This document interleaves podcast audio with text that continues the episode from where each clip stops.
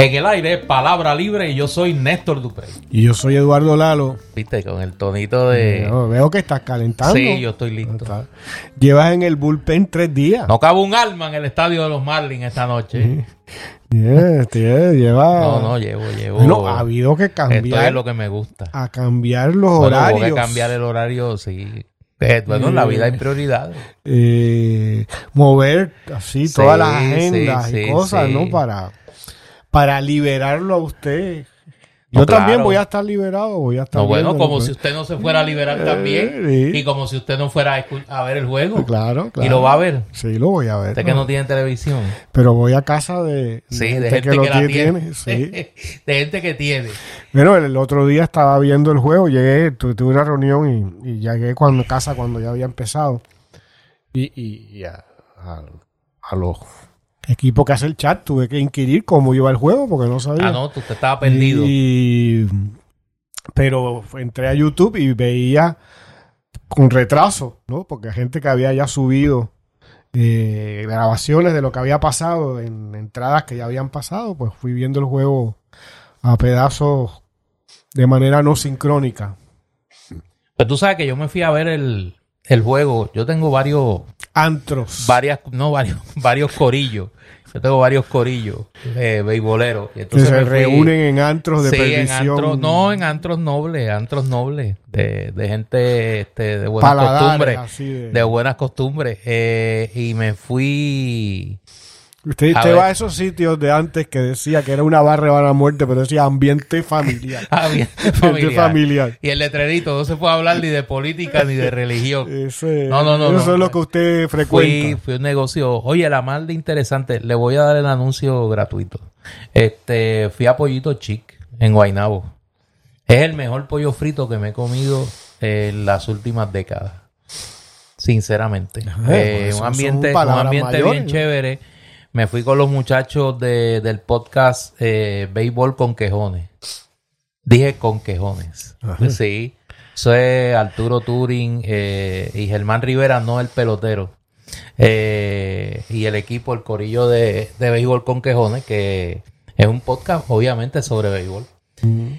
Pues es parte del corillo de una de las peñas de béisbol que yo participo y nos fuimos allí a, a Pollito Chic en Guaynabo. Y, y el local ah, quedó en condiciones luego de que ustedes sí, pasaron. Sí, no, no, no, no, no. Transformamos el ambiente. Transformamos el ambiente allí a ver el juego de, de República Dominicana y Puerto Rico. Eh, obviamente, ya Eduardo lo adelantó. Estamos grabando Palabra Libre más temprano del usual. Porque, pues, nosotros grabamos viernes, no es un secreto militar. Eh, y, eh, pues, esta noche yo por lo menos tengo un compromiso este eh, sacro. No, sacro a niveles este, psicopatológicos de, de ver el juego, ¿no? Eh, de Puerto Rico y México. Así que cuando este episodio vaya al aire eh, sábado, pues ya sabremos el resultado. Yo eh, espero que Puerto Rico le gane a México, que le haya ganado a México. Eh, tengo razones para pensarlo más allá del fanatismo. Eh, creo que los bates nuestros, la mayoría son eh, jugadores... con experiencia o actualmente en la Liga Nacional y conocen a, a Uriah muy bien, el lanzador mexicano de los Dodgers de Los Ángeles, eh, que aunque es un lanzador de muchos recursos, pues yo creo que los nuestros pueden le, le, le pueden dar, le pueden dar y le pueden dar bien. Así que nada, yo creo que la prueba, sin quitarle el guiso a la descarga original, uh-huh. eh, yo creo que la prueba de fuego va a ser Japón.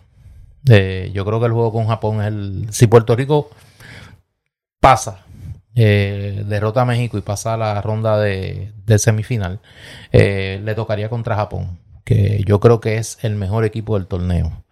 Eh, y obviamente... Aún más que Venezuela. Sí, y tiene a, a Otani, que es sencillamente un fenómeno. O sea, yo creo que los que estamos viendo a ese joven jugar, estamos viendo a un superdotado.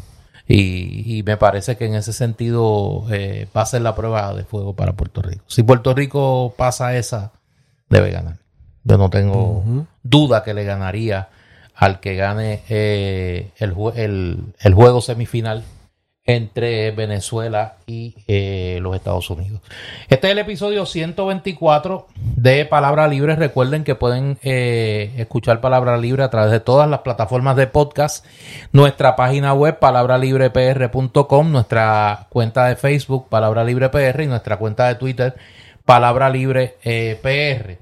Y a través, obviamente, la radio, a través de W P A B, Radio quinientos cincuenta en Ponce. Oye, Néstor, antes de que comencemos, eh, tuve una, una muy mala experiencia esta semana. No. Sí. Y tú sabes que en las redes, en, en internet y eso, uno tiene que tener cuidado, que sea un YouTube, que a veces uno pincha algo y no, ya llevan unas imágenes muy impactantes y turbadoras.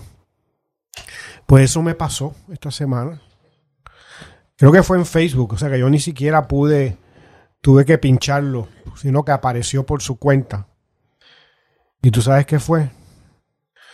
Ver, ¿Qué? ver la llegada de Pierluisi en la convención. De, ¿Tú no la habías visto? No la había visto. Yo, yo todavía pre- mantenía algo de inocencia. Sí. Este, ha sido perturbador. Viste que él es como un huibelo. Tú no sabes si él va para adelante o para atrás o si va para los lados. Pero y entonces hay que hacerle el descuento etílico. Eh, pues yo me eh, imagino eh, que eso complica el panorama. Yo creo que yo nunca había visto algo menos natural. De verdad. Que, que, que esos golpes en el pecho, que ese arrodillarse.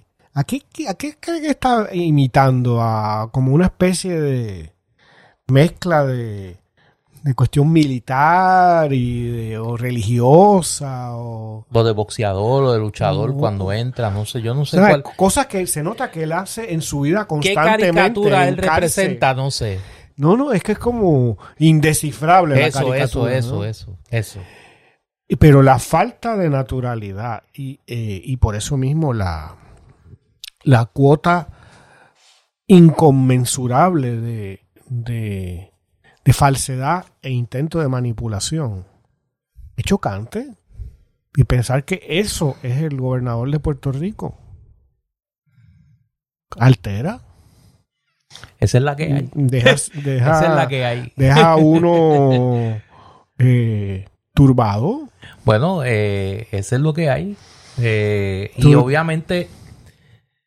Pierluisi, fíjate, eh, y ahora le voy a llamar Pierluisi, porque, porque aquí ha habido una metamorfosis de este ser humano que en algún momento habrá que, habrá que mirar, y yo creo que, que de cara a lo que viene hay que empezar a, a pensar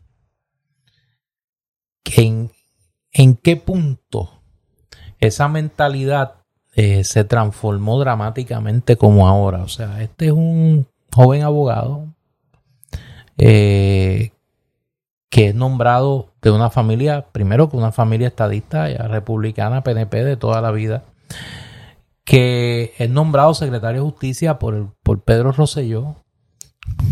Está un cuatrenio y en el segundo cuatrenio tiene la, pienso yo, la inteligencia de sabiendo lo que venía. Eh, se va del gobierno, regresa a O'Neill y Borges, donde trabajaba, el bufete O'Neill y Borges, y a partir de, de ahí estuvo básicamente ocho años fuera de la política. Este hombre decide volver a la política, eh, un poco movido por, eh, por su hermana y su cuñado, se asocia con Luis Fortuño, al punto que su candidato, su compañero de papeleta. Eh, y a partir de ahí se transforma. Aún bajo, aún siendo comisionado residente de Fortuño, trató de guardar una distancia prudente de los desmadres del, del gobierno de Fortuño, pero luego es otro ser humano. O sea, el poder y la, la el poder político. Y el poder económico, la acumulación de riqueza eh, dudosamente eh, obtenida, uh-huh. lo ha llevado a unos niveles de distorsión de su personalidad eh, que son, Pero yo pensaba son con, a nivel de estudio. Con o sea, respecto, son, son, son nivel de estudio. ¿Eh? Con respecto a esto, ¿no? A esa escena de su llegada a la convención del P N P. Si como tantas veces en este episodio, en estos episodios de Palabra Libre, tú has eh, comentado, ¿no?, que consideras que eh, el gobernador, ¿no?, Pedro Pierluisi, no va a la reelección. Y me sostengo en ello. Pues, para, para propósito de la reflexión que quiero hacer, tomamos eso como, como, como una posibilidad real y más que probable. Tú imagínate la, el proceso mental que hay que tener para hacer esa entrada. Es más, la explicaría en muchos sentidos, porque esa entrada es una sucesión eh, en crescendo de gestos altisonantes y exagerados, ¿no? Es decir, es como si alguien está tratando de, de mentir y entonces eh, da un énfasis extremo a lo que está pretendiendo esconder la mentira. Pues esa llegada eh, así eufórico, esos golpes en el pecho, tipo, qué sé yo, como si fuera una especie de boxeador, eh, el, el arrodillarse con una rodilla a un lado y luego tener dificultad para levantarse. ¿Ah? Tipo que no, porque estamos hablando, no estamos hablando de, de un jovenzuelo. De un jovenzuelo, este, claro. Y a lo otro lado, o sea, que es todo un, en el mal sentido de la palabra, un teatro. Es decir, entendiéndolo aquí en el sentido popular, no del arte teatral, sino de eh, la feca, para tenerlo claro, ¿no? ¿No? La, la, la, el en, intento de engaño, de la, de la, de, de, el intento de ocultación de la intención, ¿no? Eh, eh, luego eh, los movimientos de brazos, eh, la mostración de una vitalidad, una vitalidad fingida, que por suerte no se desgarró un músculo al, al, hincar, al hincarse, ¿eh? Porque, no pasó un mal rato. Porque allí esa subida luego muestra, eh, tú sabes, el paso del tiempo y eh, como en todo el mundo. Eh, y si imagínate todo eso, si tú sabes que no vas, ¿qué tú le estás diciendo a tus correligionarios de partido? Que son una masa de pendangos. Porque esa es la mentalidad. Que yo, como el otro, los cojo hasta los nuestros, ¿no? Y que yo voy a mí y a los míos. Y, y que yo de... uso a todos ustedes para mis objetivos. Y en el caso de Pierluisi, eso es más grave, porque para Pierluisi y la casta que los rodea, por eso es que aquí en Palabra Libre los hemos denominado la casta, hay una distancia social sideral, sí, con la base del P N P. O sea, la base del P N P no es el sector social con el, con el que Pierluisi eh, se relaciona. Y lo patético de la figura de Pierluisi es cuando él intenta, como cuando dijo que él era el negrito de la casa, uh-huh, como cuando se puso la gorra ahora de cara al, al, al juego con, con Venezuela. De, no, con Venezuela, con República Dominicana. Con República Dominicana. Que fue un milagro que Puerto Rico no, no, claro, ganara claro, luego de claro, ese pero, momento. Pero se había puesto la, se pone la gorra. Y Beibito se puso la camiseta. Claro, no, no, pero, pero lo de la gorra que ni le sirve, le queda grande la gorra, le queda pequeña la gorra. O sea, la gorra ni le sirve. Y entonces, esos intentos de parecer lo que no es, uh-huh, lo que lo convierten es en una, cari- en una caricatura. Y de hecho... Y en el intento de parecerlo, se expresa el desprecio hacia esos sectores. Claro, pero de hecho, donde a mí me parece que eso quedó más que evidenciado, es precisamente... al final del juego de República Dominicana y Puerto Rico, o durante el juego, se graba un video en los pasillos del estadio de Miami, donde una cantidad de puertorriqueños eh, grandísima comienzan a gritar Pierluisi, y no voy a decir la palabra porque obviamente esto va por P A B y no quiero que me pongan el pitito, pero con las iniciales que andan por ahí a troche y moche, M M U, M M B. M M B, pero no eran las iniciales, empezaban a gritar lo que es, ¿no? Sí, sí. Con B de burro. Con, con todas sus letras, M M B. Sí, pero eh, no, no es el jugador más valioso. No, no, no, sí. no, no, no, con B de, bu, de bueno, con de B de bueno y de burro. Este, pero estaban engaritados gritando, o sea, y esto no fue que lo llevó el Partido Popular, ni Victoria Ciudadana, ni, ni Guandalmao, o sea. O sea, que no fue u, u, un, un acto espontáneo de amor hacia Pierluisi. No, no, no, no, no, no, era, o sea, es el calificativo que cada vez más el pueblo le da. Uh-huh. Porque lo que perciben es eso que estamos hablando. O sea, una persona que al pretender ser lo que no es, se caricaturiza a tal punto. Y caricaturiza a los demás. A los demás. Se convierte en eso. Porque él piensa que los demás es esa cuestión de aspaviento, de golpe. Que sí, el pueblo sí, sí, es sí, sí, darse sí. golpes en el pecho. Sí. No, o sea, no les concede humanidad, la, la, la complejidad del, del cualquier puertorriqueño o puertorriqueña. Eso. digamos, eh, común y corriente, es decir, de clase media para abajo, él la desconoce. No, claro. Y, y entonces la convierte en una caricatura. Y, y, la, y la, esa caricatura, yo creo que es lo que le ha llevado, además de todos los desmadres de la administración, a devaluar tanto ante los ojos de la opinión pública en Puerto Rico. Yo creo que eso, más que un bien, le ha hecho un grave daño. Uh-huh. Un grave daño político. Pero allá él. Y sabes que también, yo creo que ya que hablamos de esto, está imitando lo que él ve como la caricatura del político P N P de barrio, digamos. Sí, ¿no? sí, sí, sí. El, el macharrán, fanfarrón, violento, ignorantón, etcétera.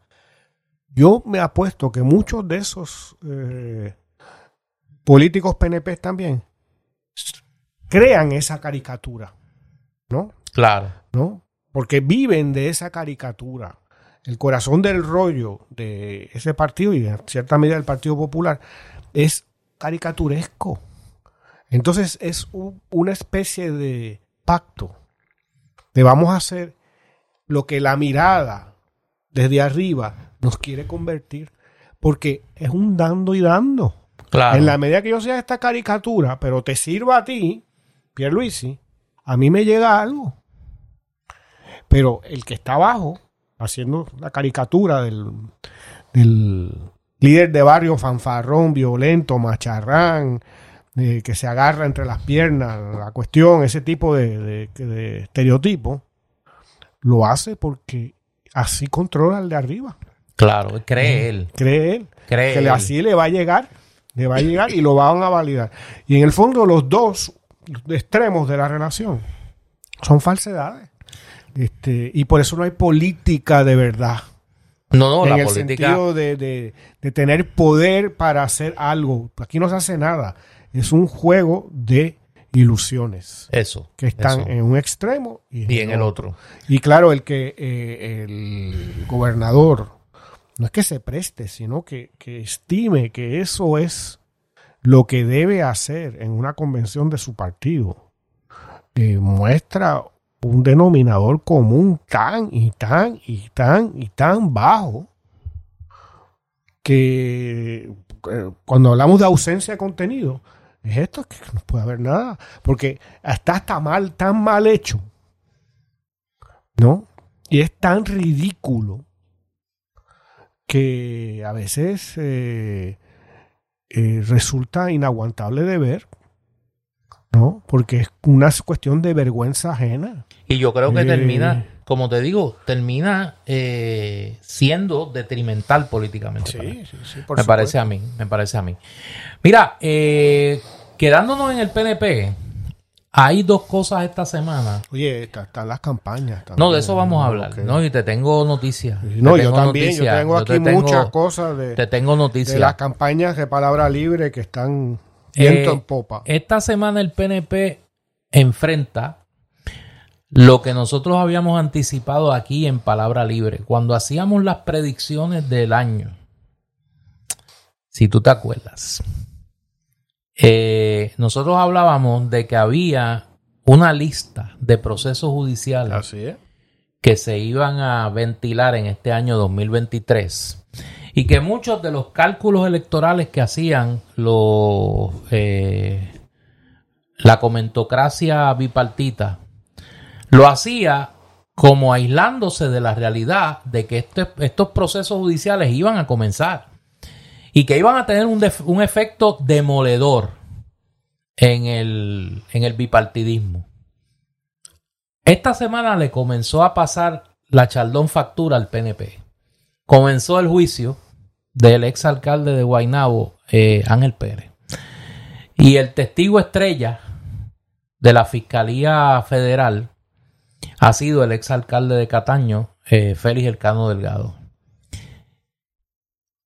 que se ha convertido en un tenor, o sea, de la escala de Milán lo andan buscando. Eh, eh, eh, hace varias voces a la vez. Sí, sí, no, no, no, el Cani, el, el Cani, el Cani eh, se ha convertido en uno de los cantantes más virtuosos de la, del bel canto federal. Eh, hemos descubierto todos con el testimonio de Ilcani que este muchacho estaba hiperalambradísimo. Ajá. Sí, sí, no, ese es el superalambradísimo. En estéreo. Sí, sí, no, ese hombre, mira, eh, ese hombre grabó a troche y moche. Alegadamente. Eh, digo, alegadamente no, ya lo declaró bajo juramento. Eh, el Cano Delgado señala que estuvo grabando eh, básicamente desde el dos mil veinte. Eh, ¿Desde que empezó? Sí, desde que empezó. No, no, él se entera el, en el dos mil diecinueve. Que las autoridades federales lo estaban investigando. Eh, y entonces, y se entera por lo que habíamos dicho aquí en Palabra Libre, porque van las autoridades federales a una conocida tienda de Plaza Las Américas y hablan con el dueño y le dice, deme acá la factura de esta señora del Mall of San Juan, perdóname, del Mall of San Juan. Es que como yo no voy a ninguna de esas tiendas, tú sabes... Este, en el Molo San Juan. Y tan cerca como el verano del veinte veinte, pues el hombre fue con su abogado eh, ante las autoridades federales y dijo, bueno, yo yo estoy aquí para pa, pa lo que usted quiera. Para lo que usted quiera. Este, ordene usted su merced. Sí. Y entonces ahí el hombre pues llegó a un acuerdo de amistad. De amistad, de amistad. con las autoridades federales que lo llevaron a grabar más de doce reuniones. Fue, fue un acuerdo de transparencia. De sí, transparencia. sí, sí. Más de doce reuniones con Oscar Santa María, que es el dueño de Waste Collection, eh, Island Builders, V I P Healthcare y otros outfits. Este es basura. Sí, sí. Salud. Basura, y, salud y construcción. Y construcción. Sí, sí, sí. Eh, Raymond Rodríguez y Mario Villegas, los dueños de J R Asphalt, de J R Asphalt y José Bow, el dueño de Bow Maintenance. De estos tres ciudadanos, el Cano recibió ciento cinco mil ochocientos veinte dólares en soborno durante su etapa de, de diálogo no con digo, las autoridades federales. No le digas así. De Néstor, diálogo. No, no te digo yo. No, no, no. Soborno, porque usar esas palabras. Bueno, le dieron ese dinero a cambio de los contratos. Es, es, esa, esa colaboración. Y entonces él cogió y le entregó los chavos a las autoridades federales. ¿Y por qué sería eso? Bueno, Pedro? porque ya estaba, ya estaba en esta relación, sí. este, esta simbiosis colaborativa con los federales. Ángel Pérez no lo grabó. Ángel Pérez no lo grabó. Dice que... Sí, pues, ya se estaba fotografiado, ¿para qué lo iban a grabar? Exacto. Con la, la bolsa de papel de traza en la mano. Lo interesante aquí, me parece. Yo voy a leer una cita del periódico del Nuevo Día. Del Cano. Que me parece... que explica la corrupción institucionalizada que vive Puerto Rico. Dice Ilcani, cuando tienes el poder de ser alcalde, Hay gente que te ayuda en las campañas y tú los tienes que recompensar de esta manera, dándole contratos. Entre estos empresarios y yo existía un código de lealtad, se puede decir, entre las dos partes, que ninguno fuera a delatar la otra. Cierro la cita. Cuando nosotros vayamos a estudiar, o el historiador que esté allá de aquí a cincuenta años, yo estaré este, en el otro lado de la vía, el deterioro institucional de Puerto Rico, esa cita tiene que ser de las más prominentes. O sea, este hombre que parece que entra en este sistema desde que llega a la legislatura en el dos mil cinco. Allí es que conoce a Oscar Santa María y allí es que conoce a Ángel Pérez, que era legislador. Este hombre, Félix Delgado, El Cano, ha resumido lo que es la relación simbiótica entre el inversionismo político y los funcionarios electos, particularmente los alcaldes, donde hay un sentido de obligación de los alcaldes con quienes invierten grandes cantidades de dinero en sus campañas a recompensarlos de manera privilegiada e ilegal con contratos una vez llegan al poder. Ese mismo esquema se repite en la legislatura y se repite a nivel del gobierno central. Por eso es que el Coliseo Roberto Clemente estaba lleno. Por eso es que el Coliseo Roberto Clemente estaba lleno. Por eso es que usted veía las fotos como si esto, como un álbum de un, un anuario de la clase graduanda.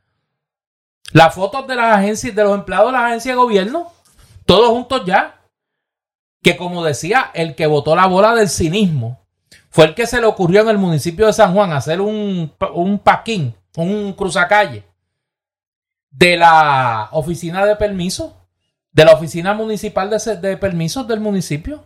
Ese es un campeón o campeón. Ese no tiene ningún eh, desparpajo. Y en este juicio, más allá de los sórdidos detalles, lo que está aflorando, y es lo que va a pasar en el juicio de María Milagros Charbonier, y es lo que va a pasar cuando sigan paseando por este, por esta pasarela de la corrupción, todos estos personajes delatando cómo se construyó un imperio económico. Si no, acuérdese el edificio que tenía Oscar Santa María en, la, en plena avenida Muñoz Rivera, en plena Milla de Oro. Una persona que llegó a Puerto Rico, yo lo recuerdo como ahora, era un simple ayudante legislativo. De momento, no solo estudió derecho, se convirtió en millonario. ¿Y cómo se convirtió en millonario? Estableciendo una relación de contubernio político-económico con los políticos que conoció en la Asamblea Legislativa, a Félix Delgado, que era eh, ayudante legislativo de María Milagros Charbonier, a Ángel Pérez, que era legislador, y a otros más que se fue encontrando, populares y P N Ps. Populares y P N Ps. Y hay que esperar este juicio que apenas comienza, porque si los testigos que anunció la fiscalía de, finalmente desfilan por ahí, nosotros vamos a tener una extraordinaria radiografía de la corrupción en Puerto Rico. Y va a haber mucha gente que va a tener que explicar mucho de qué fue, eh, de qué fue lo que pasó aquí. ¿Qué es lo que está pasando aquí? Fíjate cómo El Cano explica que él nombra a los principales funcionarios de su administración, la vicealcaldesa y el director de obras públicas, para que tuviese gente de confianza en esos puestos que lo ayudaran a poner en práctica su esquema de corrupción. O sea, aquí no había una determinación de quién era el funcionario más probado. No, no, era quién era el más chanchullero para ayudarlo a él en su esquema. Y entonces, ¿para qué él usó ese dinero? Para comprarse ropa, para beber. Estoy diciendo, estoy citando prácticamente el testimonio. Para jugar caballo, para ir a restaurantes y para pagarle a la gente cuando iban a beber. ¿A qué gente él le pagaba? ¿A qué gente él le pagaba? A sus amigos. Mi Por imagino. Eso, ¿a dónde iban? Y yo hago esa pregunta porque tengo razones para hacerla. Yo hice una pregunta esta semana en las redes sociales y la voy a hacer ahora aquí en Palabra Libre. Sería bueno que los electores populares y los líderes intermedios del Partido Popular, particularmente los que están en el área metropolitana. Fíjate que el epicentro de esto es el área metropolitana. Alcalde de Guaynabo, alcalde de Cataño. Se pregunten de qué viven los autoproclamados líderes del Partido Popular. ¿Con quiénes se reúnen? ¿Dónde janguean y dónde comen? Pero tú hablas de los líderes populares a nivel nacional o a nivel... Yo hablo de, de los líderes populares. Que la gente se pregunte. Particularmente los populares. Y yo sé por qué lo digo. O sea que janguean con... ¿Dónde comen? Con, con el caño. ¿A qué restaurantes van o han ido? ¿A qué restaurantes van o han ido y con quiénes se han reunido? Y ojalá y Ángel Pérez le pregunten. Ojalá y Ángel Pérez le pregunten con qué líderes del Partido Popular él se ha reunido. Que le pregunten. Y son del ojito. Que le pregunten. Que le pregunten a Ángel Pérez. O sea, que son del ojito. Si él no se ha reunido con líderes del Partido Popular. Son los micros. Si en parte de esas reuniones que tuvo, mientras estaba en el esquema de corrupción con Oscar Santa María, no se reunió con líderes del Partido Popular. Y que entonces se pregunten cómo viven esos líderes del Partido Popular. Fíjate, viven supuestamente siendo oposición. Y no, no, no. Y, y cómo se mantienen económicamente. Uh-huh. Eso es bueno saberlo. Eso es bueno saberlo. O sea que... Y no, se entenderán muchas cosas. Nos muestran una vez más... Y se entenderán muchas cosas. La, el grado de alternativa que es el Partido eso, Popular para el eso, futuro puertorriqueño. Eso. ¿Cuán y, alternativa es el Partido Popular en unos municipios? ¿Y cuán convenientemente es, como entre comillas, oposición, tener al Partido Popular en unos municipios y a una gente del Partido Popular en unos municipios en particular? Porque vehiculan lo mismo. Porque están, mira, impari delicti. Repito, preocúpense los populares por averiguar qué líderes del Partido Popular han compartido con Ángel Pérez, compartieron con Ángel Pérez, se reunieron con Ángel Pérez, otros líderes del P N P y contratistas del gobierno de Puerto Rico. Yo sé por qué lo pregunto. Yo sé por qué lo pregunto. Muy bien. Vamos a la pausa cultural ahora. Vayamos allá. Mira, eh, en el Candil llegaron... De una... Más vale que lleguen buenos juguetes después de esto. No, no, sí. No, van a llegar. Porque van unos, a hacer falta. Hay unos juguetitos interesantes. Uh-huh. Hay unos juguetitos interesantes, pero mira, en el Candil está este fin de semana, eh, hoy sábado, eh, a la una de la tarde se presenta eh, un libro extraordinario de béisbol, ya que estamos en el mood beisbolero. El libro Los Maceteros de Vega Alta, de Reinaldo Santana Bruno.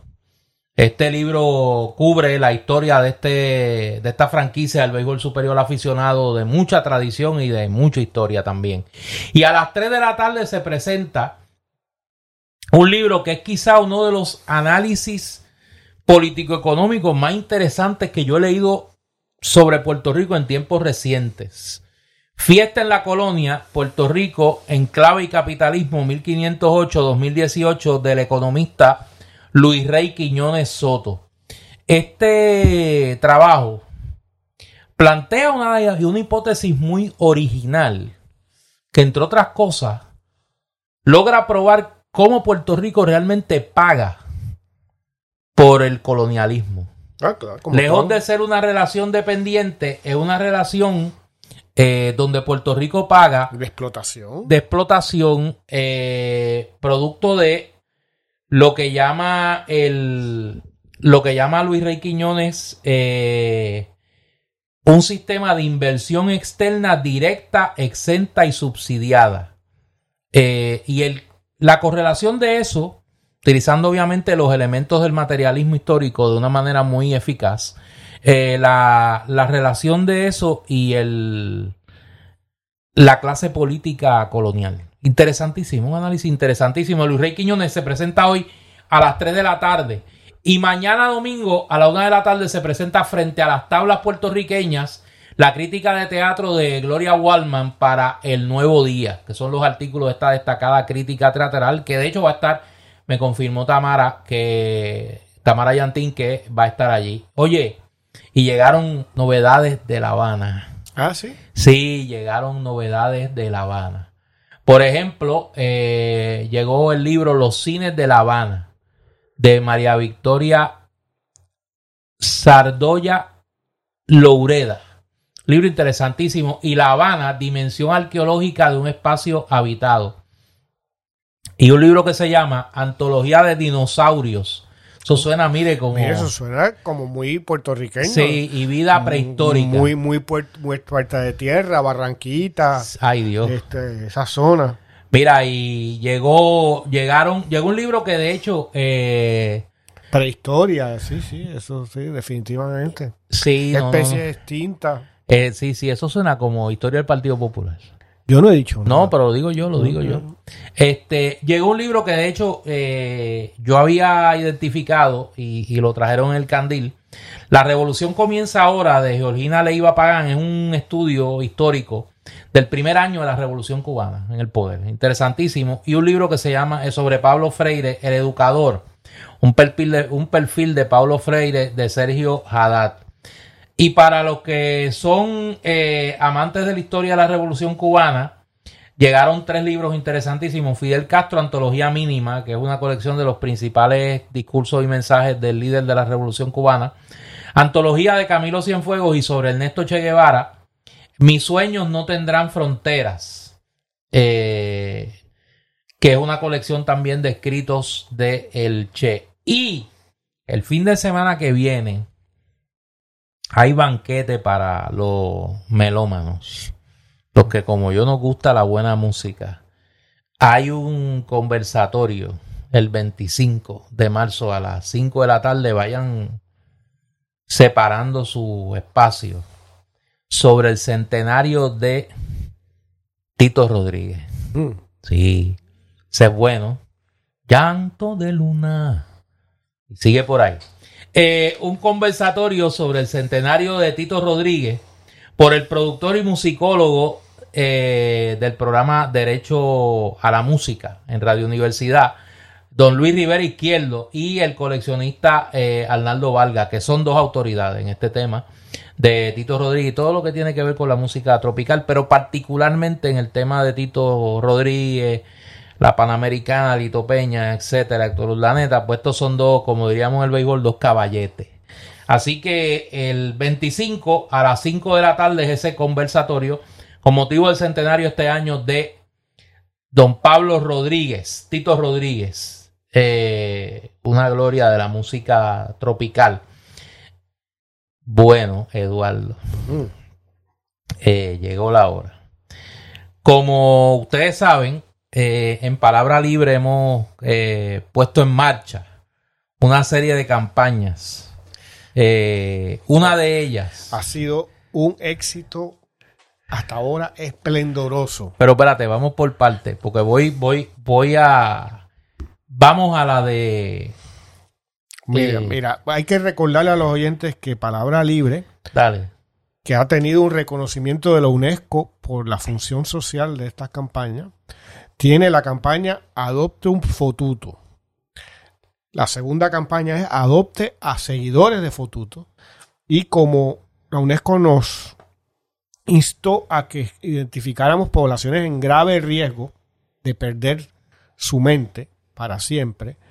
Eh, hemos comenzado desde el episodio pasado y por el próximo mes eh, la campaña de Adopte un Fotuto P N P, que ha sido recibida con entusiasmo. Bueno, nuestras redes están repletas de candidatos y de serio? recomendaciones. Sí, sí, ¿Y es sí. en serio? En serio.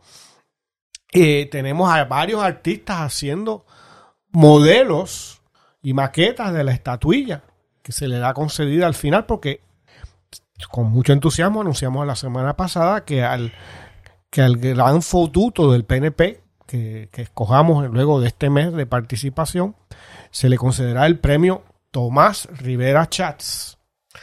Y ya hay varios eh, modelos para la estatuilla del premio. Hay que reconocer el, el trabajo extraordinario del Planeta Quique. Así es. Que nos envió ya un y modelo. Y hay otros, tiene que competencia. Hay otros, sí, sí, sí, sí. Y eh, yo he hecho, como pues, yo soy también, me he movido en el mundo de las artes plásticas.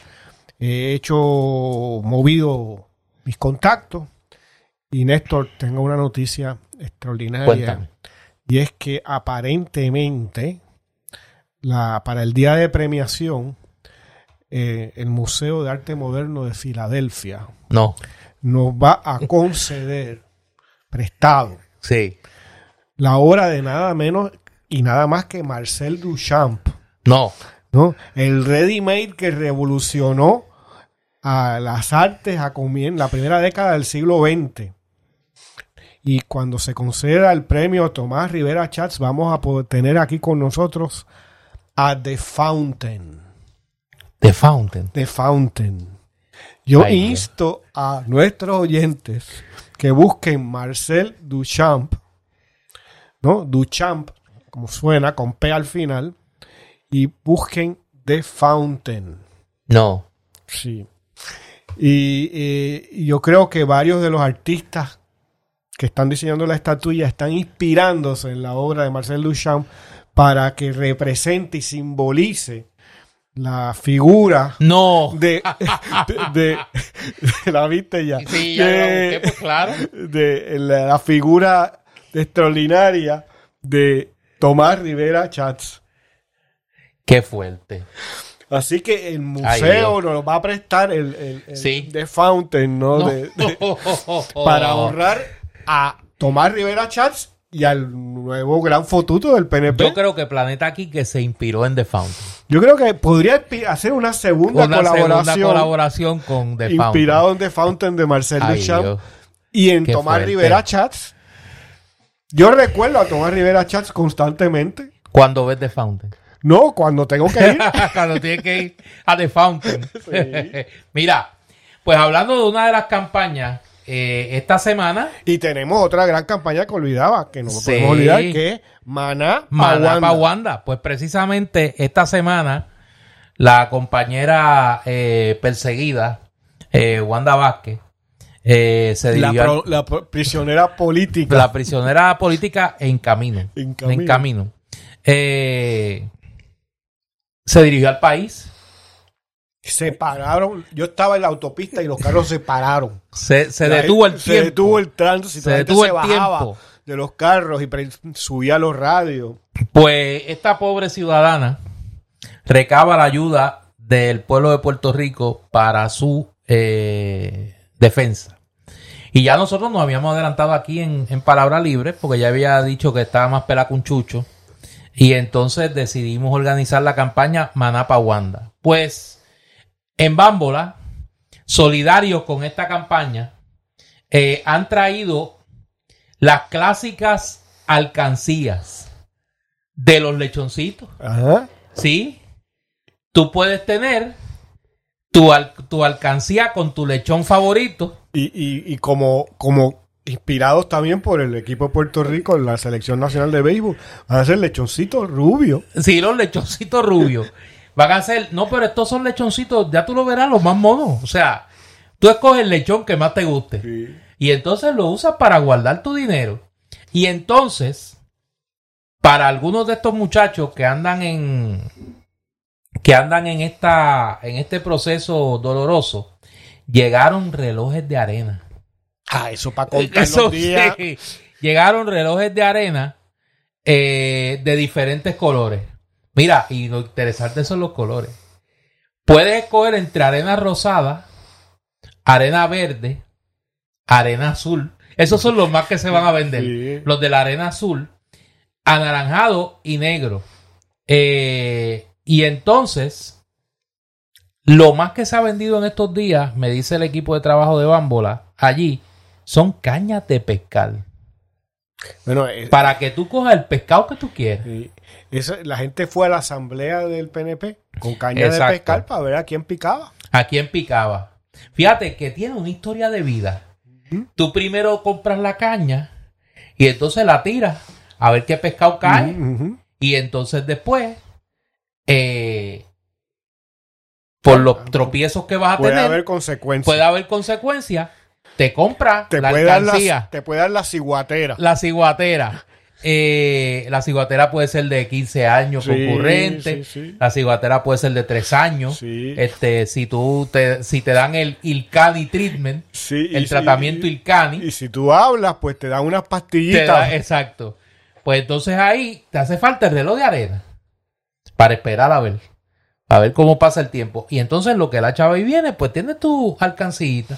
Uh-huh. Con el lechoncito y le vas echando ahí este eh, para recoger tus chavitos. Recuerde que sigue llegando mercancía Bambola Juguetes todas las semanas y puedes darle like y follow en su cuenta de Facebook o Instagram y puedes visitarlo en su horario de lunes a sábado de diez de la mañana a cinco de la tarde, al igual que visitar su página web bambola juguetes punto com. Y en el caso del candil, eh, recuerden que el candil, algunas personas que nos escriben básicamente semanal, Eh, cuando mencionamos los libros de eh, Librería El Candil, que cómo los pueden adquirir, no tiene que ir a Ponce. No, los consigue en línea. Los consigue en línea. Visite la página del Candil, la página web del Candil, tanto los que viven fuera el del can, área... el candil punto com El, el candil punto com eh, pueden, tanto los que están fuera del área de Ponce como los que están fuera de Puerto Rico, la gran audiencia de Palabra Libre fuera de Puerto Rico, Eh, el inventario de eh, las obras de nuestros autores puertorriqueños básicamente están allí, además de las novedades que eh, el Candil trae eh, semana tras semana. En esta ocasión pues anunciamos aquí una gran cantidad de libros provenientes de la más reciente Feria del Libro allá en La Habana que, eh, que el Candil tiene a disposición de nosotros, sabiendo lo difícil que es el, el adquirir libros eh, libros cubanos. Eh, esta semana Eh, este viernes voy a estar participando de una actividad, la presentación de un libro del que vamos a hablar aquí en detalle en, eh, en Palabra Libre, y que para mí es uno de los acercamientos historiográficos más noveles y más controversiales eh, que hemos tenido en tiempos recientes, porque se plantea una revisita a una figura eh, de nuestro pasado que ha estado encumbrada básicamente en nuestro... Artificialmente. Nuestro bueno, no, pero no le adelante a la gente, no le de, no le de, no le adelante. Eh, ha sido pues una figura que ha estado eh, encumbrada. En el, hay que empezar a cambiarle el nombre a las el, avenidas. En el santoral político de todos los pueblos de Puerto Rico. Y me refiero a Luis Muñoz Rivera. Eh, este viernes veinticuatro a las diez de la mañana se presenta en la Universidad de Puerto Rico, recinto de Bayamón, el libro El Jefe. Populismo y corrupción en el Puerto Rico de mil ochocientos noventa y ocho. Coge. De la doctora Nieve de Los Ángeles Vázquez. Eh, y lo vamos a estar presentando la doctora Estel Rodríguez Miranda, el querido amigo eh, dramaturgo e historiador Roberto Ramos Perea y este servidor de ustedes. Yo tengo que decir, antes de cualquier cosa, que ha sido una de las lecturas más traumáticas eh, para mí, eh, pero a la vez una de las lecturas más eh, enjundiosas y completas que he tenido la oportunidad de hacer en tiempos recientes en cuanto a historia de Puerto Rico se refiere. Eh, yo recomiendo que lo lean. Y aquí vamos a dedicarle un episodio monográfico a ese libro, porque me parece que es un libro que va a cambiar la manera de mirar eh, el, el noventa y ocho, particularmente lo que tiene que ver con eh, la relación de la clase política puertorriqueña con los eventos previos y posteriores a la invasión norteamericana de mil ochocientos noventa y ocho. Así que es un trabajo eh, enjundioso, ya se consigue a través de, de Amazon punto com y va a estar pronto, una vez se presente, va a estar disponible en las principales librerías de Puerto Rico. Obviamente el Candil es una de ellas. Y eh, este viernes veinticuatro se presenta en, en el recinto de Bayamón de la Universidad de Puerto Rico. El jefe, populismo y corrupción en el, mil, en el noventa y ocho, de la doctora Nieves de Los Ángeles Vázquez. Mira, Néstor, no debemos olvidar que ahora vamos a hablar de, de, algo, de estas campañas que tenemos, pero hay una campaña para nosotros la más importante de todas, y es la campaña en que los hijos, los nietos, los sobrinos, los, las personas mayores también capacitadas en ello, le enseñen a otros a, a, a, a, a ver cómo pueden sintonizar un podcast, cómo pueden tener acceso, más bien en lugar de sintonizarnos, conectar a través de sus teléfonos celulares, de sus computadoras, de sus tabletas, de lo que fuera, con un podcast como Palabra Libre. Hay muchísima gente que no tiene, muchas veces por edad, una gran familiaridad con estos nuevos medios y que piensan que son más complejos, más complicados de lo que realmente es, que es sencillísimo eh, el tener acceso a un podcast. Así que los que sí saben, que le enseñen, por favor, a los que no saben todavía, porque hay mucho interés de escucharnos a nosotros y a otros podcasts. Hay muchísima, una gran alternativa. Hay muchas alternativas ahí que suplen, ¿no?, los, los medios de comunicación habituales. Eh, y, particularmente de lo que no se habla en los en medios la, tradicionales y en la comentocracia bipartita en Puerto Rico. Sí, y son programas que, aunque sean, pueden, de un largo que sean, uno lo puede ver en pedazos. O sea, no tiene la cuestión de que si me sonó el teléfono, me perdí lo que estaba oyendo en la radio o viendo en la televisión. Aquí usted lo, lo pausa en su teléfono y cuando, cuando quiera y pueda volver a escucharlo, le da play y escucha un pedazo más, lo escucha hasta el final, lo escucha por pedacitos, como usted quiera. Y después escuchar los viejos episodios, es decir, los ciento veinticuatro episodios nuestros están ahí. Si usted quiere escucharlo, pues están ahí como un archivo, si le entretiene eso. Y, ahí, y al igual con cualquier otro podcast. Así que es un medio nuevo y se le hace un gran servicio a la gente el poder, el que se le enseñe, ¿no?, cómo, cómo, cómo poder hacerlo.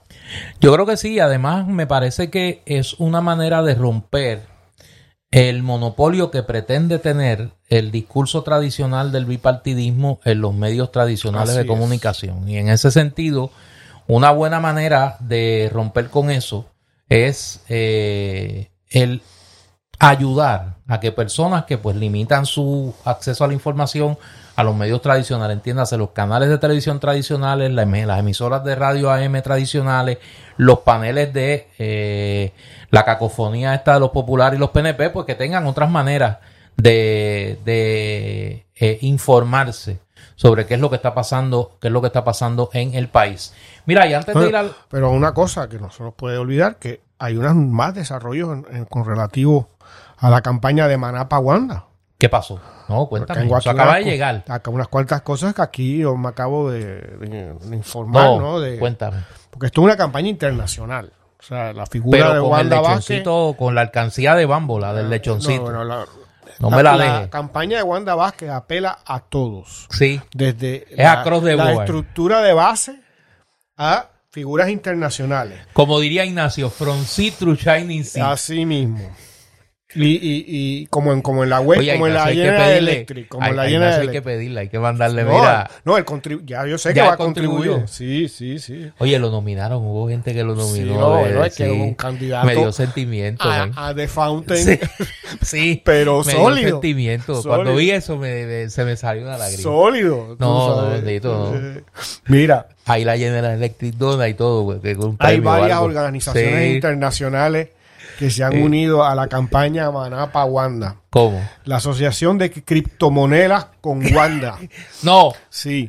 La gente que, que... Creo que estos tienen que ver con los dinares también. Están... están ah, diablo, yo me acuerdo de aquel hombre de los sí, dinares. Este, sí. Están comprometidos con Wanda Mendel, y van a darle varios millones en, en criptomonedas. No. no sé cuánto vale Ay, eso. Dios. A lo mejor le cuesta cambiarlo, pero... Qué fuerte. Pero eso ya se verá. Y hay un fundraiser. Sí. Que se ha organizado. No. La Asociación de Banqueros Venezolanos en el Exilio. El capítulo Herrera Bellutini. Ah, ah, ah. Va a organizar Ay, Dios. una actividad titulada No. El Guandar de los Guandares. Qué fuerte. Para la que es una actividad para recaudar fondos para la defensa. No puede ser. De Wanda Vázquez, sí. Manapa Wanda, el Wandar de los Wandares. Oye, y esto me emociona particularmente porque en un episodio pasado eh, hablé de un, una filósofa que a mí me entusiasma mucho, que es Hannah Arendt. Claro. Se ha encontrado un nuevo manuscrito no, de, no. de, de Hannah Arendt. No. Y tiene que ver con nuestra heroína, ¿no? Sí. De, nuestra de, perseguida. De nuestra perseguida. Ay, Dios. Se titula el ensayo Wanda en la Chardón. Ensayo sobre la banalidad del trepador. No, no puede sí, ser. Pues sí, de Hannah Arendt. Lo previó. Con notas al calce del paquistaní, de cómo sí, que se de, llama, de fajar, fajar, gafar, gafar, gafar. Ay Dios, eh, qué fuerte. Pues mira, tú ves, esto es internacional, ese, ese, ese llamado de auxilio económico ha tenido repercusiones internacionales. Es increíble, la verdad que es increíble. Mira, eh, hubo una sugerencia esta semana de uno de nuestros Palabra Librista, que nuestro podcast maratón se llame El Fotutón. Ah, pues a mí sí. Eso me gusta. Bueno, cuando, cuando entreguemos el premio Rivera Chats, hacemos pues de, un fotutón. Debe ser en el marco. En el marco del fotutón. De un magno fotutón. Sí, sí, sí, sí. Podemos invitar hasta fotutos distinguidos del P N P. Exacto. Y del P P D, pero ya que sería el... No, va, vamos primero sí, con sí. el P N P. Pero lo, el, los fotutos populares no se, no, no, no, eso, se, no se quedan no fuera. No nos vamos a olvidar. No, no, no. no nosotros no, no. estamos aquí para servirles. Este sábado, que no se nos olvide que de siete a nueve y media de la noche es eh, el espectáculo de cafés. Ah, sí. Allá en Sino Jazz Club, en, en Luquillo. En, en la playa, Do Mayor, en Do Mayor. En la playa de Luquillo. No va a estar Ilkani allí cantando. Ilkani está, es artista exclusivo del F B I. O sea, usted quiere contratar a Ilkani, tiene que escribir allá la chaldón al F B I. Pero acá, en Sino Jazz Club, en Luquillo, va a estar cafés eh, de siete de la noche a nueve y media de la noche. Son dos, dos shows por noche. Así que vas a escuchar buen jazz, come bueno allí, allí se come bueno, se da su refrigerio. Yo me imagino que en alguna pantallita por allí, sin ruido, van a tener el juego de Estados Unidos y, y Venezuela. Así que lo ve tranquilito allí, oye buena música, come bueno. En Sino Jazz Club, cafés. De siete de la noche a nueve y media de la noche. Las melodías del Cano no se publican en Ilkani, Ilkani, su nombre artístico. Ilkani no se publican en Spotify. Ese hombre, no, ese hombre de ahí va para el reggaetón. Se publican en Coptify. En Coptify. En Coptify. Sí, sí, sí. Oye. Eh, Junto a la banda de la policía y eso, tú sabes. La banda de la policía. No, no puede ser. No, no. Yo me imagino que tiene un, un ensemble de agentes del F B I allí que lo van a, que lo van a acompañar. Mira, eh, volviendo a este tema de, del Cano, antes de pasar a, a un tema de... Eh, de, de todo este entramado. Fíjate que aquí las autoridades federales tienen una práctica que no viene de ahora, pasó en el juicio de, pasó en el caso de Castro Font, donde todo el toda la el empeño de las autoridades federales es procesar a los políticos y funcionarios públicos involucrados en los esquemas de corrupción. Y la segunda pata de, esa, de, de ese entramado, que son los empresarios, cual inversionista político, eh, quedan prácticamente... Esos logran acuerdos de culpabilidad o esos sencillamente se quedan sin acusar. Y nunca tenemos la versión de los empresarios de la relación con los políticos. Siempre tenemos la versión forzada por una acusación slash acuerdo de culpabilidad de los políticos. Pero raras veces tenemos los testimonios de los empresarios. Y a mí me parece que en el proceso de búsqueda de la verdad, y yo cada día pienso más que Puerto Rico va a tener, va a necesitar para poder sanar como sociedad de este cáncer de la corrupción y de la destrucción de las instituciones públicas del país, de un equivalente a lo que ha sido en otros países la Comisión de la Verdad. Sí. O sea, nosotros vamos a tener que llegar hasta las últimas consecuencias de este esquema de robo, de destrucción de las instituciones públicas, de, de contubernio del poder económico y el poder político, más allá de los casos que se radiquen en el foro federal y las convicciones que se obtengan. Y le falta a esa historia el testimonio de los empresarios. Que los empresarios digan por qué ellos o se han visto forzados o han visto como una oportunidad de negocio, entre comillas, entrar en este tipo de relación mafiosa con aspirantes a cargos electivos que luego se convierten en funcionarios públicos que al llegar al poder ponen en marcha la segunda parte de ese esquema de corrupción que comienza en las campañas políticas. Y un poco el testimonio del Cano, que nosotros lo hemos cogido aquí pues a la manera nuestra, pero el testimonio del Cano es valiosísimo porque da a conocer los detalles de esto. Y lo vamos a ver, repito, en otros casos. Lo vamos a ver en otros casos. Y repito, es una corrupción institucionalizada y bipartita. Y bipartita. Así que, que un poco habrá que, que buscar la manera de que nos enteremos de alguna forma de la otra versión. De la, la versión complementaria de este esquema que es Eh, la relación con los empresarios. Y en ese sentido, quería, quería traer un ejemplo que vimos esta semana de cómo esa relación se traduce en, eh, en política pública en Puerto Rico. Esta semana ocupó algún espacio en la conversación pública la decisión del Tribunal Supremo de Puerto Rico sobre el reglamento conjunto veinte veinte que se había aprobado, eh, que era una especie de reglamento a la medida para los grandes intereses, porque se había aprobado en contubernio de la Junta de Planificación y el Departamento de Desarrollo Económico que dirige eh, Manolo Sidre, un nuevo reglamento que básicamente iba a facilitar, entre comillas, el uso de los fondos federales para la reconstrucción, liberalizando los requisitos que se colocaban para poder tener acceso a esos fondos, lo que se iba a traducir en que básicamente se liberalizaría el uso de los terrenos para construcción en Puerto Rico.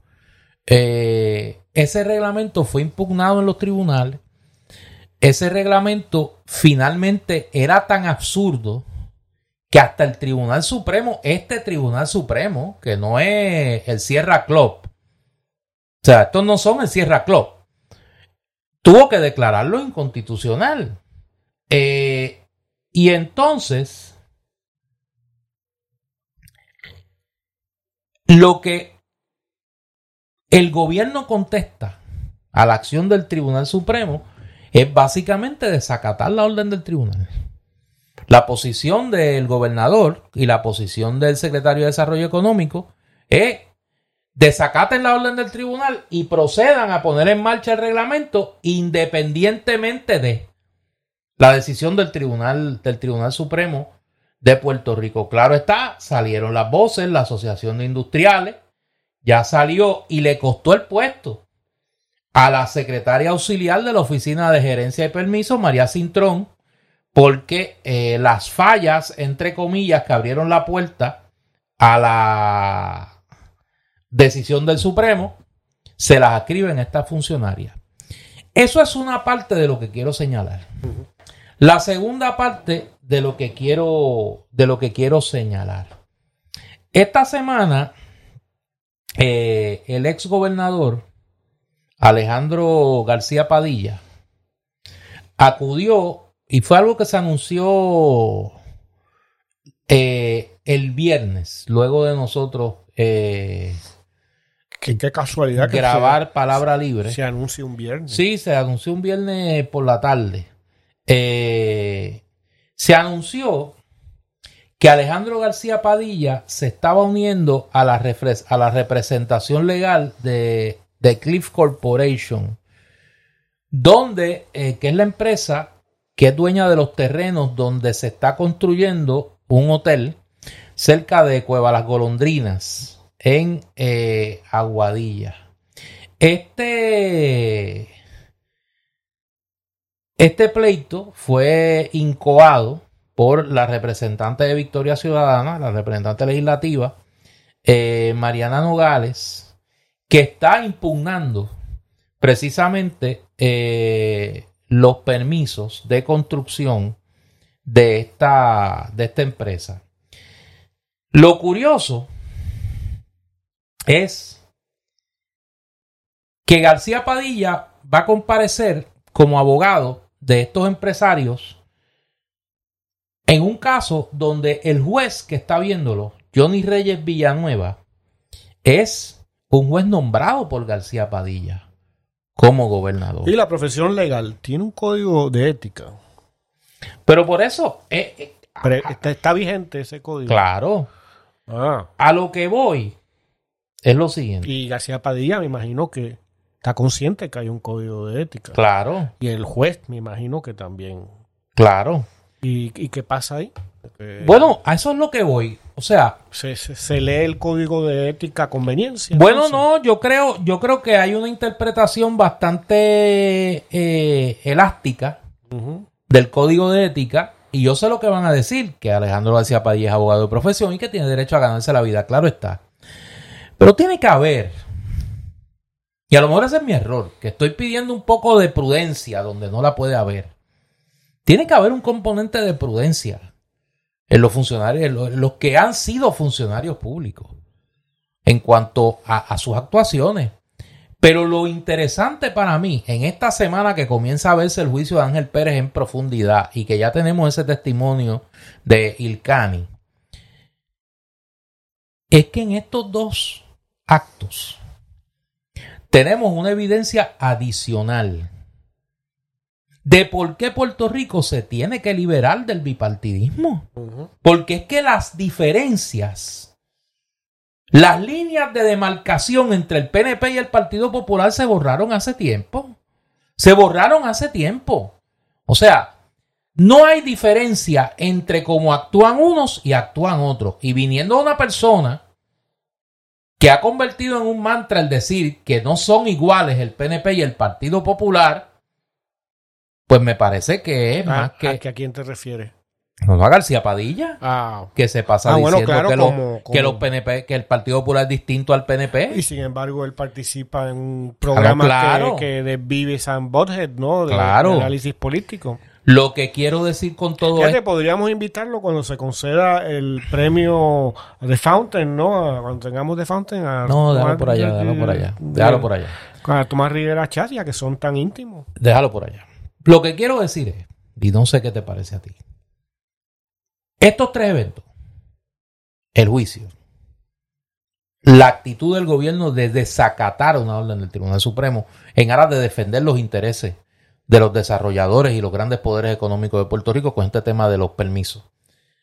Y el que un, goberna, un exgobernador del Partido Popular acuda como abogado de una empresa desarrolladora contra una acción judicial que pretende proteger el ambiente en Puerto Rico, impidiendo una construcción en una zona donde claramente es ilegal hacerlo, pues te da una radiografía de a quienes responden uh-huh. los personeros de la clase política que representan el P N P y el Partido Popular, y que no hay diferencia entre ninguno. O sea, no hay diferencia. Néstor, eh, este contubernio, como tú bien sabes, lleva muchos años ya.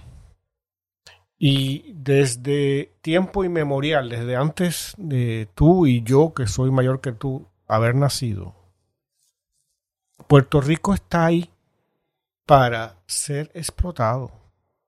Ser explotado sus recursos naturales y ser explotado su población.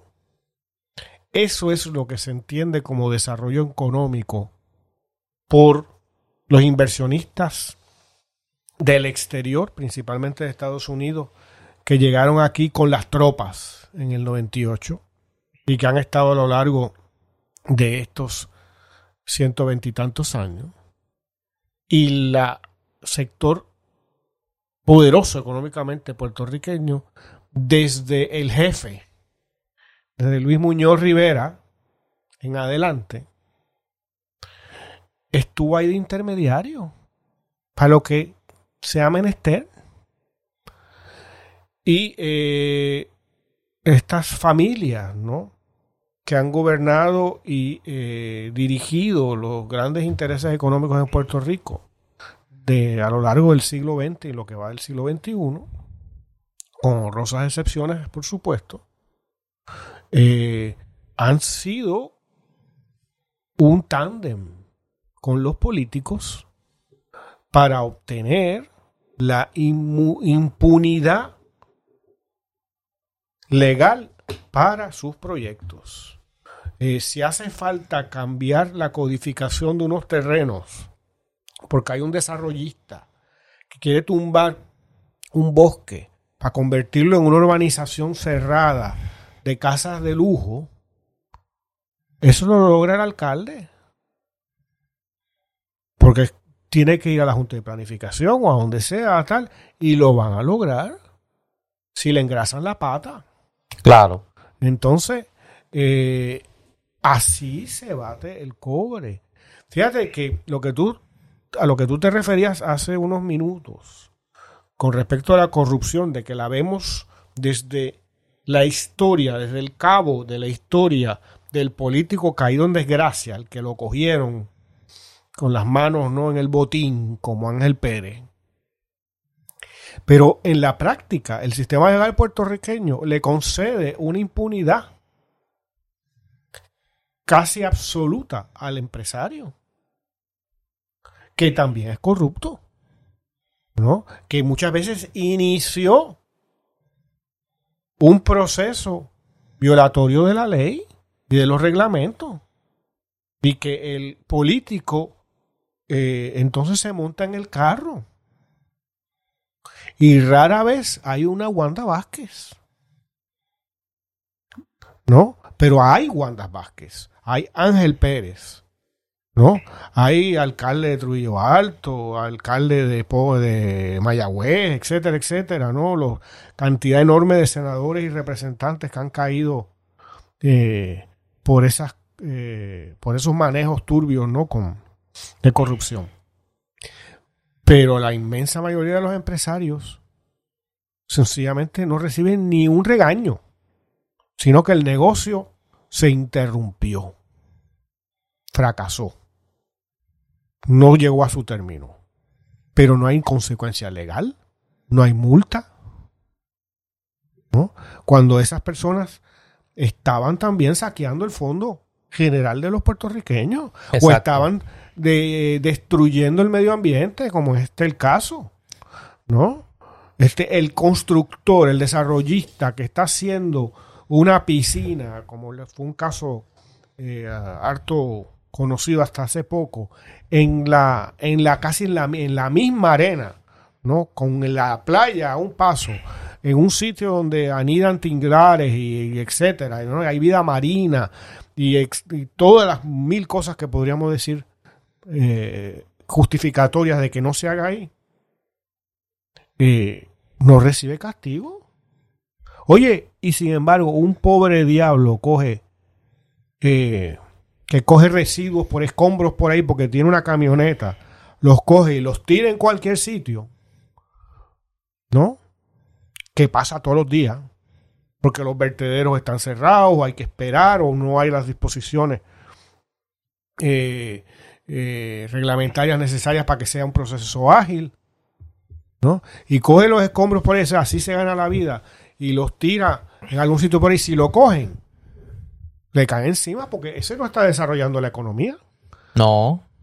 ¿No? Ese está dañando el ambiente. Y no está siguiendo los, los reglamentos. Pero lo mismo está haciendo el empresario de, de alto copete. Exacto. Pero no se le ve así, porque ese es a los cidres. Eso es desarrollo. De, cuando no se produce nada.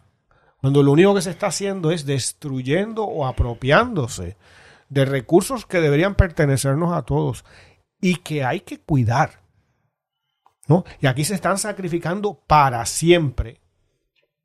Porque si le pusiste una capa de cemento encima, ¿no? Hay que esperar al holocausto nuclear para que eso vuelva a, a, a salir a, a la, al sol, ¿no? Eh, y no pasa nada. Entonces, ese es el, el, el, la, la, la condición mafiosa del bipartidismo con ciertos intereses económicos. Pero fíjate, te, obviamente creo que tienes razón en, el, en, en la descripción que haces, pero como a veces no todo es malo, a veces no todo es malo.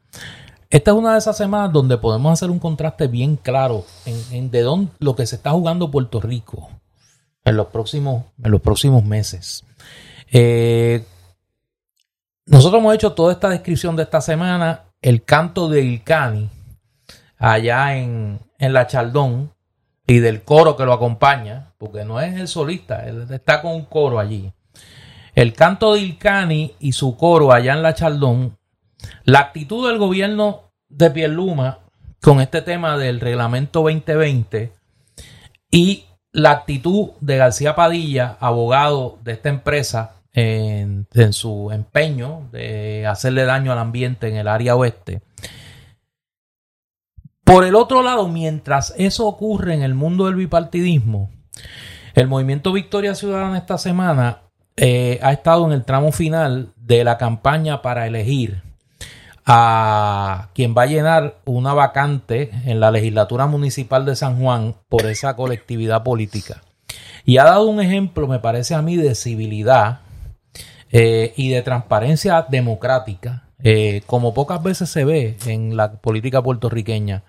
El coordinador general de Victoria Ciudadana, el amigo Manuel Natal, ha estado promoviendo con los dos candidatos a ese escaño, el licenciado Jean René Santiago y eh, el joven eh, Joel Vázquez. Ambos son jóvenes.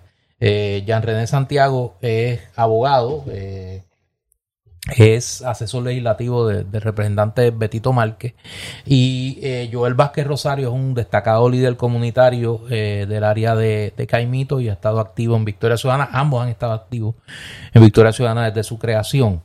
Y, y Manuel ha estado Eh, promoviendo unos diálogos comunitarios donde los dos candidatos han participado.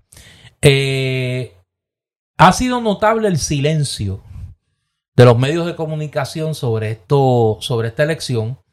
Ya no solo basta con silenciar las voces más eh, eh, públicas de la alternativa al bipartidismo. Eh, hablábamos la semana pasada de cómo el grupo Ferrer Rangel anunció que estaba descontinuando tanto la columna de Manuel Natal en el Nuevo Día como la de Juan Dalmau en Primera Hora. Pues ahora se invisibiliza totalmente esta elección y me parece a mí el ejemplo que ha dado Victoria Ciudadana en, esa, en ese proceso eh, electoral. Eh, déjame corregir un dato que se me, se me, se me traspapeló. Eh, eh, Joel es de Reparto Metropolitano. Lo confundí. Eh, ¿Tú has visto qué clase de sistema de producción? No, total, dramáticamente o sea, total. Eh, que estamos rodeados por pantallas de computadoras. Sí, sí, sí, sí, rápidamente. Todo, todo un equipo. Joel es de reparto metropolitano en el, en el precinto, eh, en el precinto eh, cuatro. Lo confundí con otro... Otro dirigente de Victoria Ciudadana. Nuestro eh, sistema de inteligencia artificial muy bueno. Se dio cuenta, cuenta que te habías confundido. Sí, y, sí, y alertó, no. tiró la Totalmente. señal inmediatamente. Sí, no, no, no, eso nadie es perfecto. Esas cosas pasan. Eh, aquellas y aquellos que quieran participar de selección, es mañana domingo, va a haber un colegio electoral abierto de nueve a cuatro de la tarde, nueve de la mañana a cuatro de la tarde, en la placita Roosevelt. En eh, Atorrey. Allí usted puede ir a votar por alguno de estos de estos dos candidatos, por Jean René o por, o por Joel. Eh, ya se había abierto un proceso de votación eh, de voto ausente o de voto adelantado, no por Edwin Mundo y por los traqueteros del P N P, sino por la gente seria eh, de Victoria Ciudadana, encabezado por la comisionada electoral de, del movimiento. Eh, Igual que dijimos que si queremos que haya una opción al bipartidismo, hay que eh, invertir, hay que colaborar económicamente con ella. Si se quiere que haya una opción al bipartidismo en las elecciones del veinte veinticuatro, hay que nutrirla de gente buena, de gente que quiere servirle al país, que no vienen a la política a enriquecerse ni a estar en el traqueteo de la contratología como lo que estamos viendo y lo que vamos a ver. Subrayo, y lo que vamos a ver. Y en esta elección, Victoria Ciudadana tiene la oportunidad de llevar, llenando esa vacante, de llevar una verdadera alternativa al P N P a la legislatura municipal de San Juan. Repito, tiene la oportunidad de llevar una verdadera alternativa al P N P en la legislatura municipal de San Juan. Y en ese sentido, mi llamado a las y los electores no solo de Victoria Ciudadana, sino de San Juan, que se identifiquen con esa posibilidad, a que vayan a votar, a que salgan a votar mañana domingo de nueve de la mañana a tres de la tarde en la placita Roosevelt de, eh, de eh, Atorrey. Muy Yo bien. pienso ir a votar. Muy, muy bien. Bueno, yo pienso ir a bien. votar. Esta es Palabra Libre, yo soy Néstor Duprey. Y yo soy Eduardo Lalo. Nosotros regresamos en una semana, esperando que ya, cuando regresemos la semana que viene, Puerto Rico haya ganado eh, el Clásico Mundial de Béisbol. Ojalá.